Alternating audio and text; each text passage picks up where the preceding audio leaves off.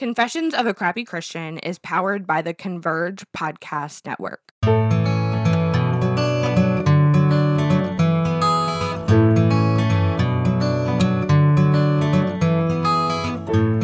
Hey, y'all, welcome back to another episode of the Confessions of a Crappy Christian podcast.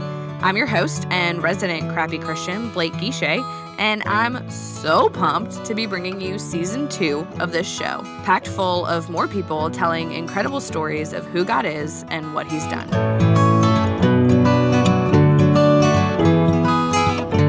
All right, y'all, welcome to another episode of Confessions of a Crappy Christian. This week, I am having a conversation with author Sarah Bauer Anderson. And we're talking about something that I love and am passionate about, but hasn't really made its way onto the podcast on purpose, and that is politics. But I want to give a disclaimer. If seeing the title of this episode or hearing me say that we're talking about politics makes you roll your eyes and be like, ugh, I don't want to listen to this anymore, I want you to know that we are not talking about our personal beliefs. We're not talking about the way that we're voting. We're not talking about candidates. We're not talking about policies. We're talking about talking about politics and how to have this conversation gracefully, lovingly, civilly with people that we agree with, with people that we disagree with, how to see the candidates as human beings with real lives behind all of the glitz and glamour. And honestly, this conversation really challenged me and encouraged me, and I hope that it will do the same for you.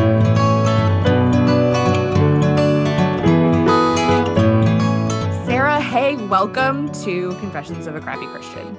Hi, thanks for having me. I just nerded out for about five minutes before we started recording because I'm so excited. And oh. in my intro, I gave a disclaimer. We are talking about politics unapologetically.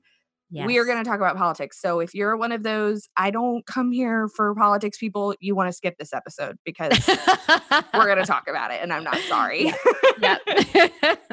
so to get us started, you have such an interesting story and connection to politics. So I'd love yeah. for you to just tell us a little bit about like your life, your upbringing and, and what brought you to this point of of embarking on the conversation of politics and Christianity.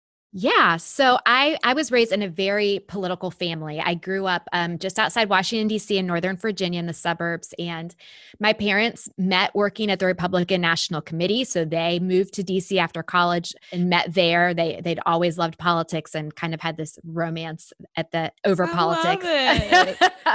and then um, got married, and my mom um, worked for a congresswoman for the early years of their marriage, and my dad volunteered on the Reagan campaign, oh and then up working and the Reagan administration, kind of worked his way up. I think the story goes he started working on the campaign for a dollar a day, I think. So it was like he was technically con- considered staff, but you know, you're not really making a living on one dollar a day. But he believed in um, in Reagan so much, and um, worked on his campaign. Then became part of the administration as Undersecretary of Education, and then Chief Domestic Policy Advisor to the President. So our world was very political, but you know, when you're growing up in it, you don't really know any different right. what you're experiencing. So it didn't seem that weird at the time. We had like all these kinds of perks of being able to go to a inaugurations or the Easter egg hunt at the White House or, you know, these sorts of things, but it felt kind of normal at the time. Mm-hmm. Um, and then my senior year of high school in 1999, my dad threw his hat in for the Republican nomination for president. So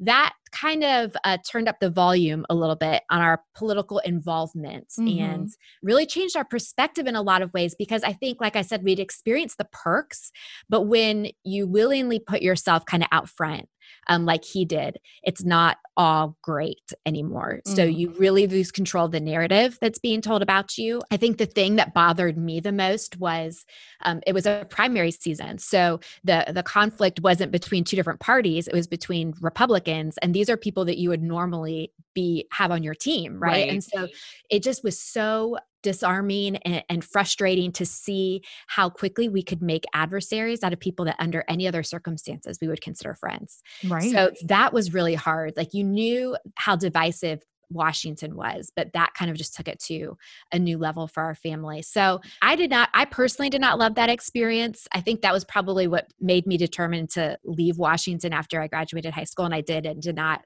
go back. My whole family still lives there, my brother and my sister.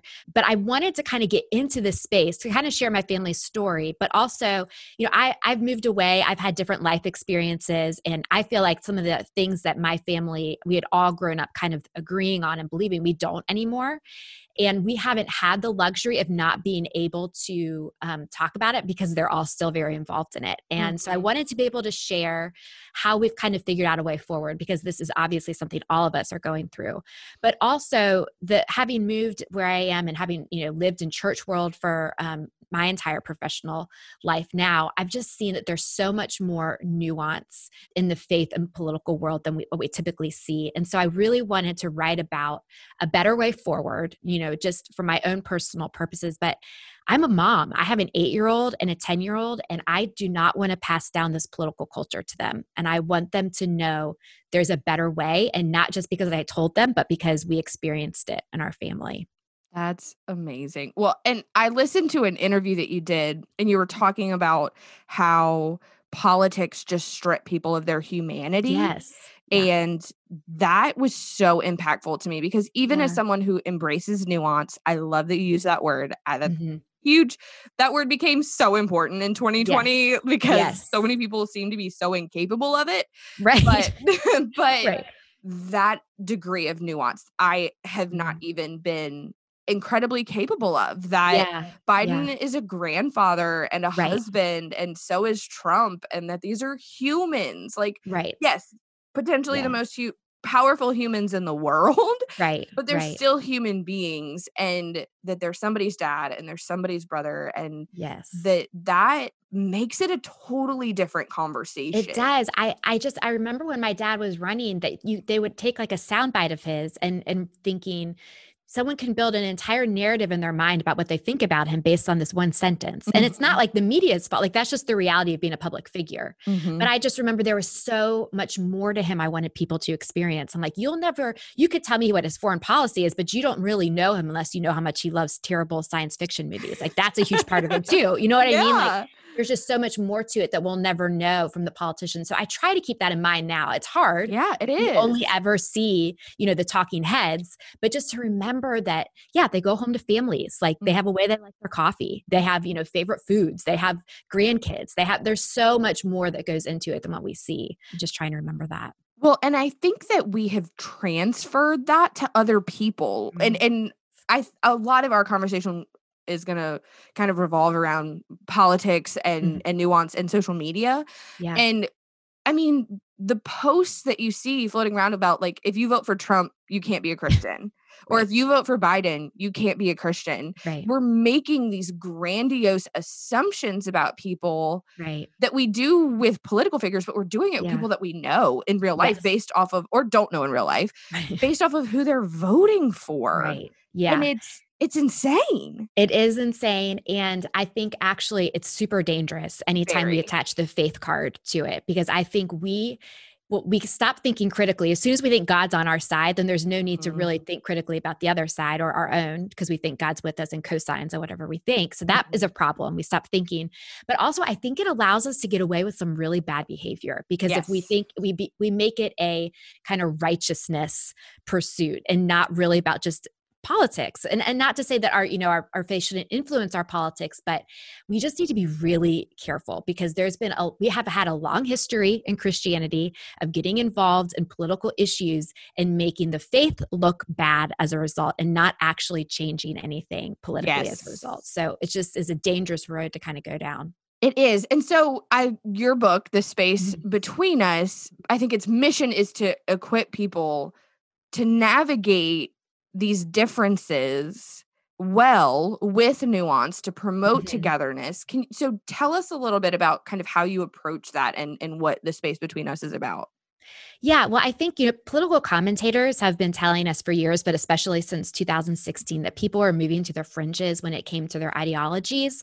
Which I don't. I mean, that has some problems, but I don't think that's the the biggest problem. I think the biggest problem is what we've seen in the past four years, especially, is the growing relational space as a result of the growing ideological space. So it's not just that we're believing things on opposite ends of the spectrum, but we are removing ourselves from people who believe things that are different from us. So. Mm-hmm that to me is a big problem because i don't think you know if if we are a democracy we are supposed to be made up of varied ideas and that we shouldn't be shying away from the the disagreements or the conflict. That's part of living in a democracy. That's something we should welcome. But what's not okay is when like you were saying we're making character judgments or we're seeing the sum total of a person based on one political decision on november 3rd or mm. whenever the date is whatever year it is. So i think that's where it begins to be a problem. I wanted to write to say, yes, hold on to your convictions, your beliefs, whatever it is that you believe strongly in, but not at the expense of the relationships closest to you. Like that's never a good idea for a lot of reasons. You know, for Christians, you know, the measure of our witness is in how well we treat other people and how much we love other people. But also, you know, we shy away from conflict. We're missing out on a tool that can help us sharpen our, our ideas. Like mm-hmm. conflict is what makes us get to the best idea possible.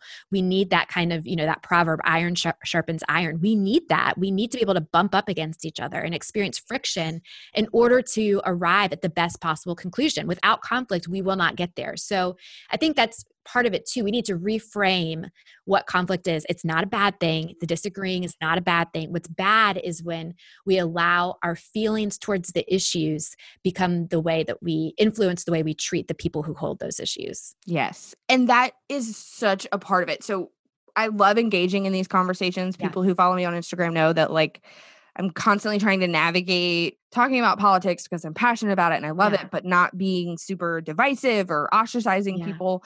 But what I found is exactly what you said that we, and I don't want to make generalizations, but I yeah. feel like so many people have become incapable of just mm-hmm. having a conversation about the facts. Yeah. You no, know, that totally right. That talking about policy and talking about well, first of all, this might get me in trouble. like, first of all, there are so many people who are just completely politically illiterate.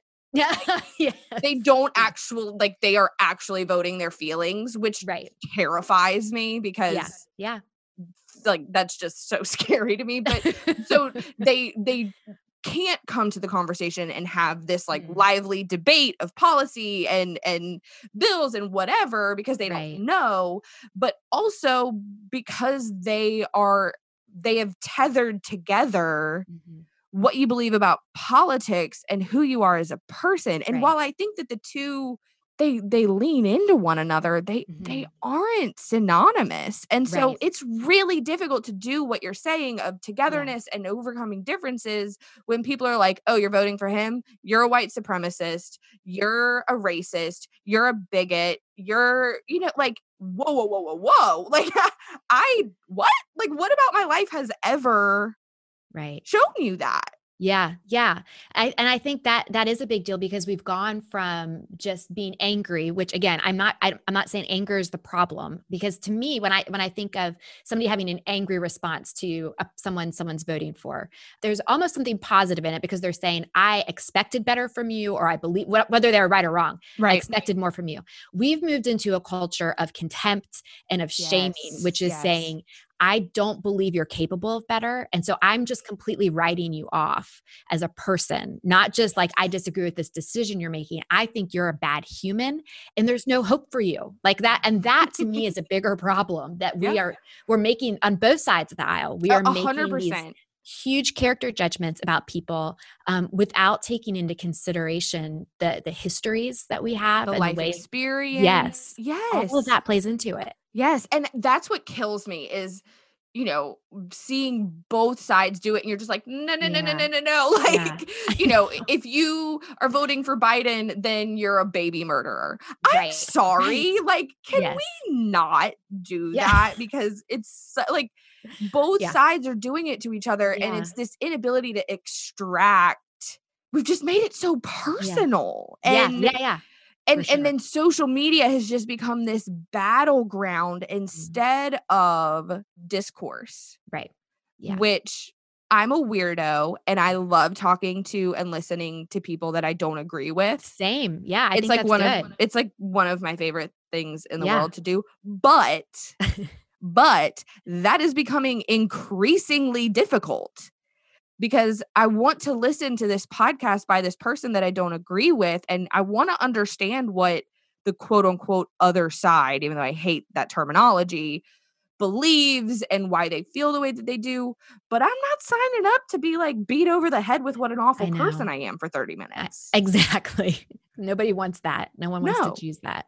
Yeah, I think you're right that it's I think it's healthy though to do what you're doing. I try to do the same thing, you know, whether it's podcast or certain social media platforms, I will intentionally expose myself to people who think differently than me, but I will not do it if it's just reactionary every time like i want to follow people who are thoughtful eh, about how they reach the conclusions they did even if they reached a different one than i did because i right. know that they've put their, their time and energy exactly. into drawing the conclusions they did so i think it's it's helpful to expose ourselves to it I, i've heard jeremy courtney use this this term before he's the founder of this organization preemptive love and he talks about you know we want to be peacemakers yes but he's like but really we're only responsible for being peace seekers like we cannot mm. take on the responsibility of whether another person wants to make peace with us or not. We can only mm-hmm. do our part in it. And so I feel like that's where the social media piece gets complicated that, that if you are wanting to have good conversation, but the other person isn't, you can only do so much, you know, then the rest is kind of out of your hands. But I think it's it's the willingness to want to engage and to have the conversation that is the most important and not just immediately shutting things down because yes. we think differently. Yes. Yeah.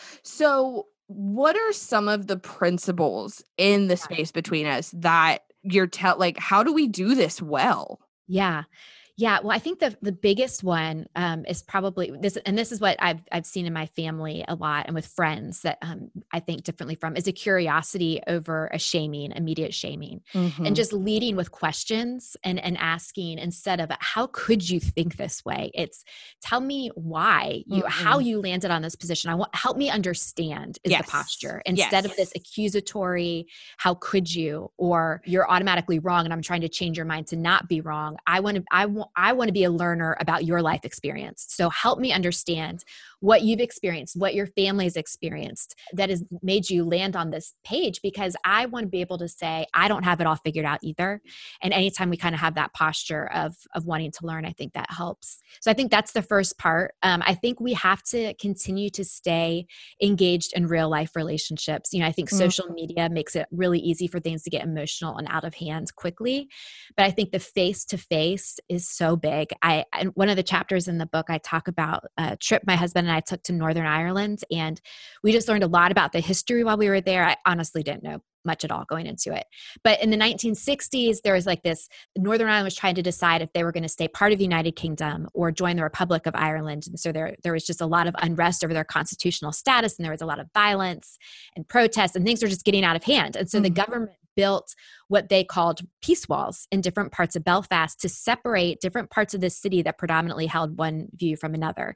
And their idea was that if we could put up a wall to keep them from interacting with each other, then maybe won't, they won't be violent against each other. Hmm. But the, actually, the exact opposite happened because the troubles, as they call them, lasted for another 30 years after, and the violence continued. And to me, the message there is we build these walls thinking we're protecting our, you know, emotional health or our whatever it is, just to keep the conflicts from taking over our lives. But the opposite happens when we are not engaging people who think differently than us. It is so much easier to do dehumanize them yes. and to see them as as not a person. And you know, we see these studies where they talk about um, eye contact in both parties triggering the empathetic responses in our brains. But if we're not engaging in face to face conversations, we are not engaging empathetic feelings for somebody mm. else. So we can't be shutting down the one on one relational side of things because that's when we really start to see the human and not just uh, you know the 180 characters on a on a tweet or you know social media post whatever it is we start to see the human behind it. That is and that's so important. Yeah. we have completely dehumanized one yeah. another. Yeah. And and i think there's such an added layer to that because of covid. Yes. Yes. We are literally not allowed to see people. I mean, Right, there's those, right. you know, those restrictions are are Yep. lifting slowly but surely, but there's this space between us got even more vast because we were apart and I think that it it dehumanized us from one another and it, it's made us god it's made us so much more incapable Yes, of, I think so too. what you said But in some ways, I think it had the potential, and maybe and still does in some ways, to be good because we because we couldn't go anywhere. We were forced to really do life with the people physically close by to us. Well, we don't choose who our neighbors are. You know, we could be living next to someone who votes a different party from us, and we've been forced to have to engage with them because we're not going anywhere else. So I think it could be helpful, but I think most of the time it has not been helpful. I think what we've done is we've stayed indoors and tuned into our screens, and that has led to more conflict and more disengagement as opposed to kind of um, participating in the world right outside our doors.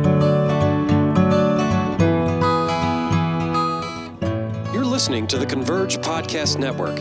And now, a message from a network supporter. This podcast is sponsored by Denison Ministries. Denison Ministries is a movement creating 7 million culture changing Christians who are committed to carrying out the truths of the gospel in their sphere of influence through a variety of ways, which is why Denison Ministries is excited about sponsoring today's podcast. One of the cool ways Denison Ministries helps Christians feel closer to God is through their First 15 devotional. First 15 is designed to help you spend the first 15 minutes of your day experiencing God through meaningful devotional thoughts, scripture, worship, and prayer. Sign up today and get the first 15 email devotional sent directly to your inbox. Go to first15.org. That's first15.org. You can also start your day off with the First 15 Devotional Podcast. You can sign up there in your favorite podcasting app. Now back to today's show.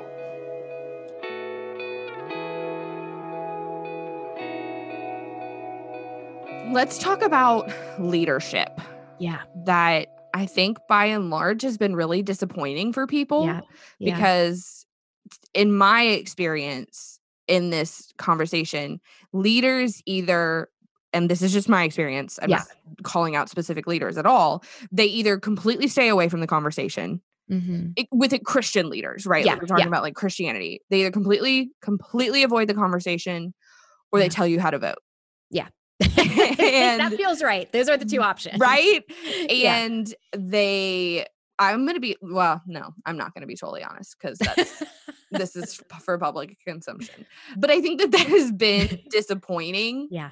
for a lot of people and you know obviously like you need to pray you need to research you need to use discernment you need to make your own Mhm. decision but god has equipped certain people for leadership and Mhm. there's a reason for that because we naturally look to Mhm. other people for guidance i don't think that that's a bad thing i think Yeah. i don't think that we need to be letting somebody tell us how to vote we need to do our own research but how do you want to see christian leaders implement what you're teaching in their communities on their like platforms social media influencers churches pastors like how do you want to see this used Yeah, I, there, there are probably two things I would say I would suggest to, to for Christian leaders. Um, the first is, I think we need to really work on our humility, kind of let go a little bit of our sense of certainty around some ideas that we think we've gotten fi- that we think we've figured out so far. I listened to this TED talk. Kathryn Schulz, I think her name is. She did this whole thing about what it feels like to be wrong, and she Hmm. asked this uh, the audience, you know,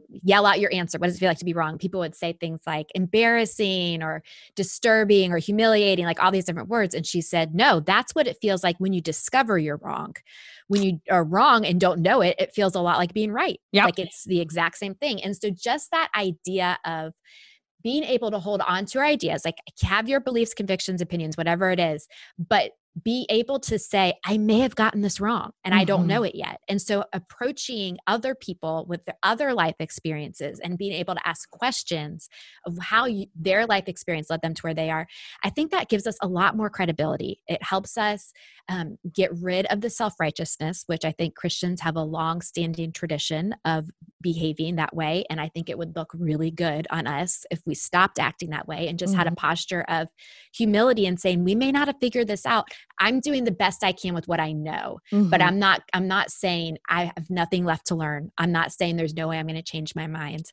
I just think of how many times I've heard politicians, you know, dig their heels on on things or even or Christian leaders as well. And I'm like, gosh, I would like you so much more if you just said, you know what? I was wrong. I'm not sure about that. Right, or or I I was don't wrong. know. I changed my mind. Like there's just a humanity to that that I think we're missing in leadership. So just being able to say, this is what I know so far, but I'm not shutting the door to changing my mind um, because I don't know everything there is to know. So I think that's the first thing is Have I have to interject? Have you seen Yeah. that meme that's like normalize changing your opinion when presented with new information? no, but that sounds fantastic. It's exactly like why yes.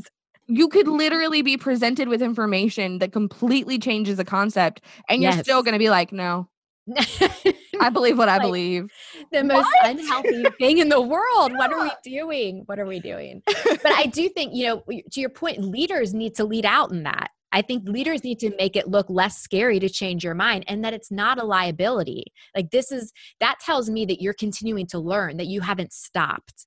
If you're refusing to change your mind, it's that, oh, you think you've arrived. You've got nothing Right. else to know. So, or I think the other side to that is sorry, I have lots of thoughts No, on this. I think going. the other side of that is a fear of cancel culture. mm, yeah, that, that sure. you we have made our leaders and influencers so incapable of admitting that they were wrong because they're going to Yeah. get canceled. yeah, I, I've watched that unfold. I've watched people admit they were wrong and then lose hundreds of thousands of followers. yeah, You know, Yeah. and so I think that there's a, this fear embedded as well of admitting because changing your mind means admitting you were wrong. right. in And people may have been following you for that reason. Exactly. so yeah, so I mean, it's it it's sense. letting go of this fear like this fear of man and this desire to Mhm. appeal to your audience Mhm. and like the truth being more important than that Yeah, yeah, for sure. No, that that's one hundred percent true. And cancel culture is a different beast. Trying to navigate Mm. what you do with that.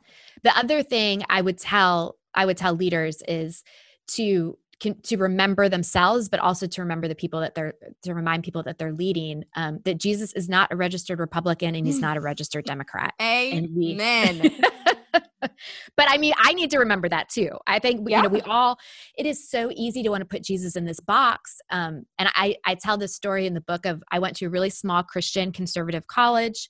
I would say 99% of us were white evangelical Republicans. Mhm. And I remember I saw a poster on the wall for the Young Democrats Club my freshman year and was like, wait, we have those here? Like, who, who are you? And how do we have enough for a club? That was my first question. But then uh, underneath, like the time and location, it said, Jesus loves Democrats too, as kind of like this tongue in cheek. And I remember thinking, that's funny. And I think he does love Democrats, but he probably likes Republicans more because we stand for what he stands for. And I really, it like blew my mind to consider that Jesus was not a middle aged, middle class, white American man. Like I just had always envisioned him this way and grown up in this kind of bubble, you know, the 80s and 90s in, in Washington evangelical world. That was what Jesus was to me. So I think we have got to let go of trying to force Jesus into a box that he will not fit into and to come to terms with the fact that if we've put him in that box, we're going to be disappointed at some point or another. So just to encourage people to think outside the, the lines a little bit and to challenge them that if they think, if Jesus is agreeing with them on all the issues that they hold and all the beliefs that they hold, then it's possible they aren't actually following Jesus, but a Mm. glorified version of themselves. That is problematic on multiple levels, but Mhm. that just is, I think that's what we need to remember. Jesus isn't supposed to look like us. There should be something about him and what he invites us to that should make us uncomfortable always. And so if we're too, too comfortable, it's, it, chances are we're missing something.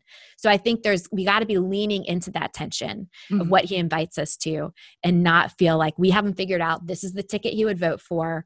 And if you vote differently, then you can't be a follower of his. Mm, you coming you coming for people today i'm gonna get i am gonna get emails about this and i'm so excited because i like no well so i'm an enneagram 8 okay. so Yeah. i'm like bring it like let's go you want to talk like because the, what you're like people really think that they're that god is on the side of their party Yeah. and i think that that's Yeah. just one more layer that makes us so incapable of having these conversations yes. you know i i have friends that I love dearly that are voting differently than me. Yes, right. And, And I they're good people. they're right? great I mean, it's like- people. yeah. And and I'm really fortunate to be able to have conversations with them and it doesn't become personal. You know, we're able to to to discuss policy and and history and and all of those kinds of things. But that is not the norm. I mean, I I get DMs all the time from people who are like, my sister doesn't want to talk to me right now because of who I'm voting for. And that is just so sad. And the Yeah. thing is is that like, you know, you'll you see the media touting this as like the the election of a lifetime and the most divisive election ever.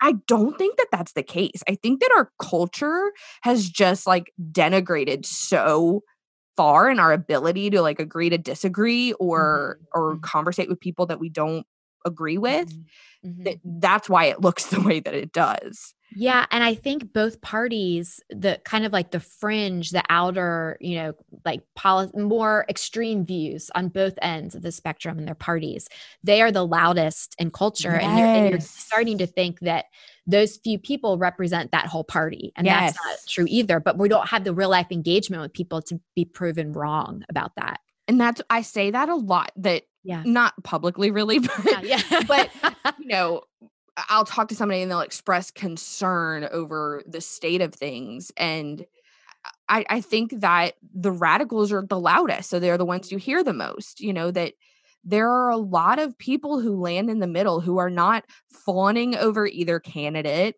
who don't think that if you vote for one or the other, you're going to hell. Like, but the other people are just so loud. And I think that we have to remember that and Yeah. not radicalize people right in Yes, our own great word. minds Right. Yeah. That's because then you're going to be the problem. Like if you're coming to a conversation and know that this person believes differently and you immediately put them in the same camp as the radical left or the radical right, Yeah. you're the problem. Right.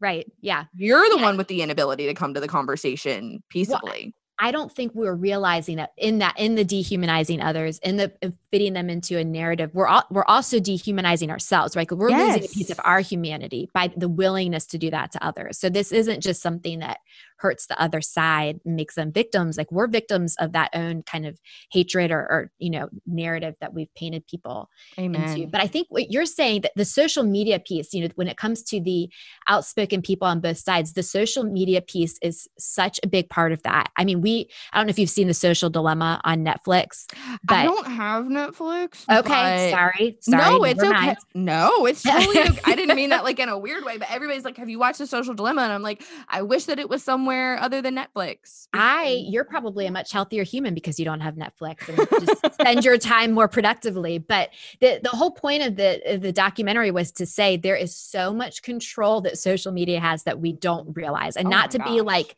you know conspiracy theory, uh, not not to go down that route, but just Yeah. to say that there are algorithms Mhm.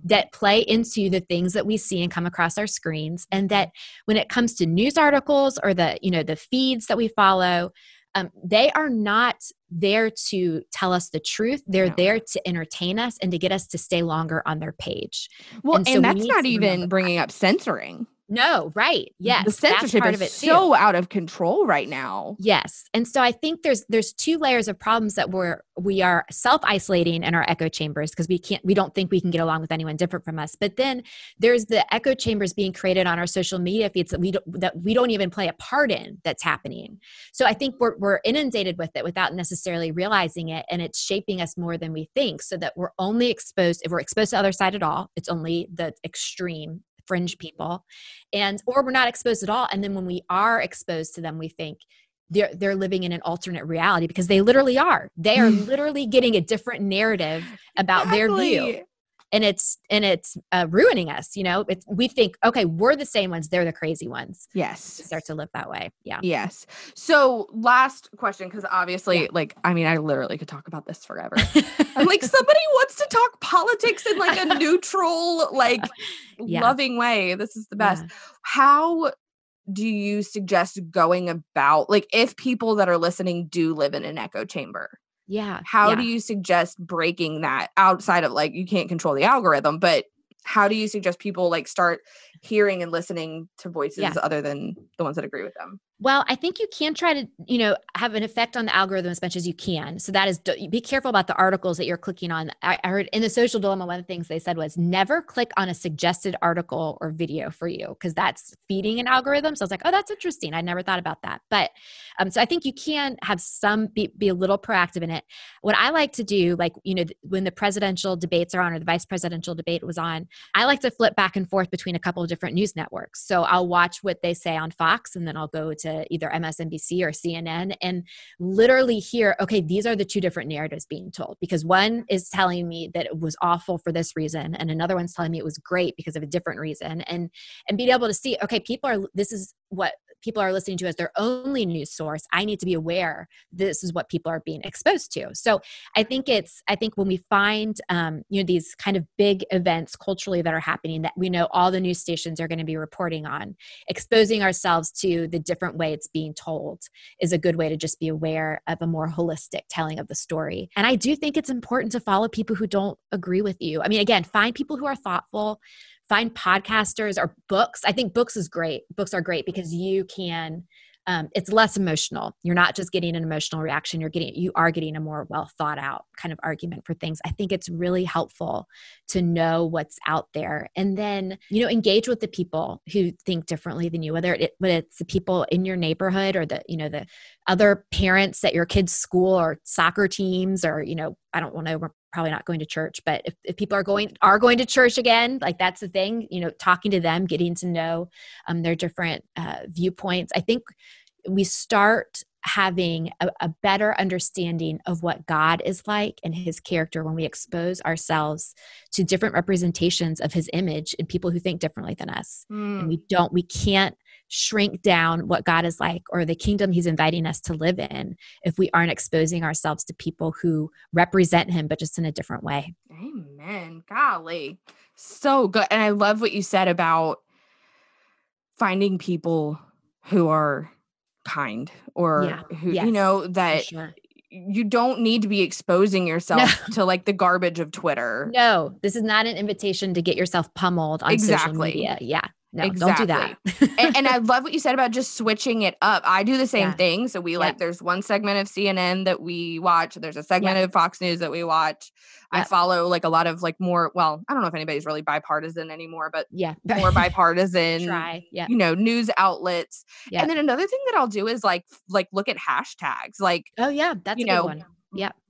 So the other day I was like, how does so and so feel about X pol, you know, you know, political issue. Right. Right. And I couldn't really find it on their website. And so I went to Twitter and like their name and and the issue. And I was able to find like interviews and and commentary and stuff like that. And a lot of it I didn't agree with, but mm. when we're recording this, the VP debate was the night was last night.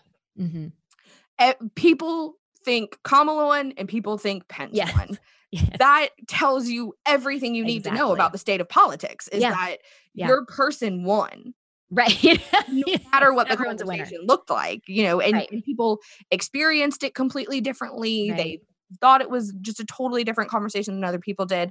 And so I I think that that's really important and I'm really thankful that you're kind of not just championing this this message of the space between us and, and togetherness and overcoming our differences, but like telling us how to do it.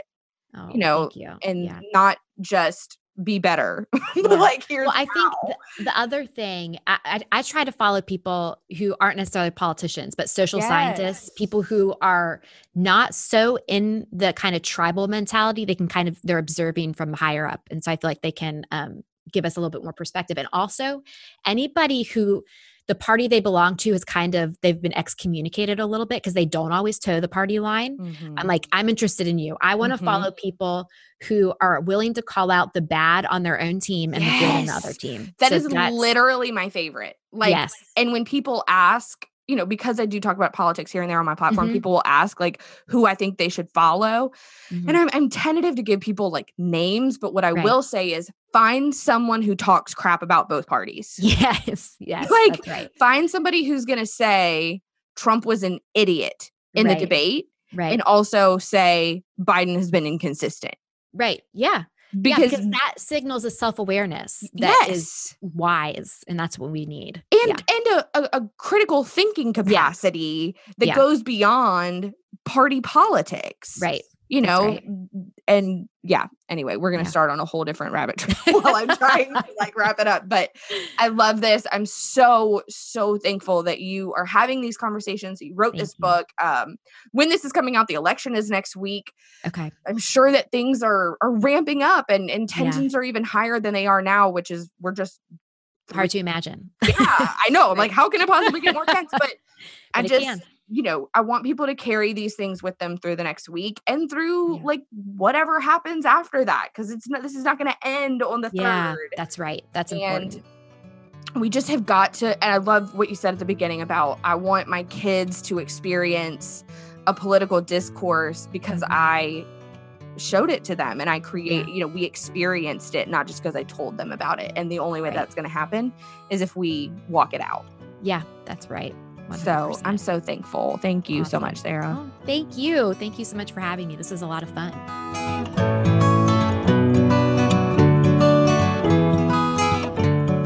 All right, that's it for this week. Thanks for tuning in to another episode of the Crappy Christian Podcast. And hey, by the way, if you super loved it, can you go leave a five star review wherever you're listening? That'd be awesome. All right, see you next week.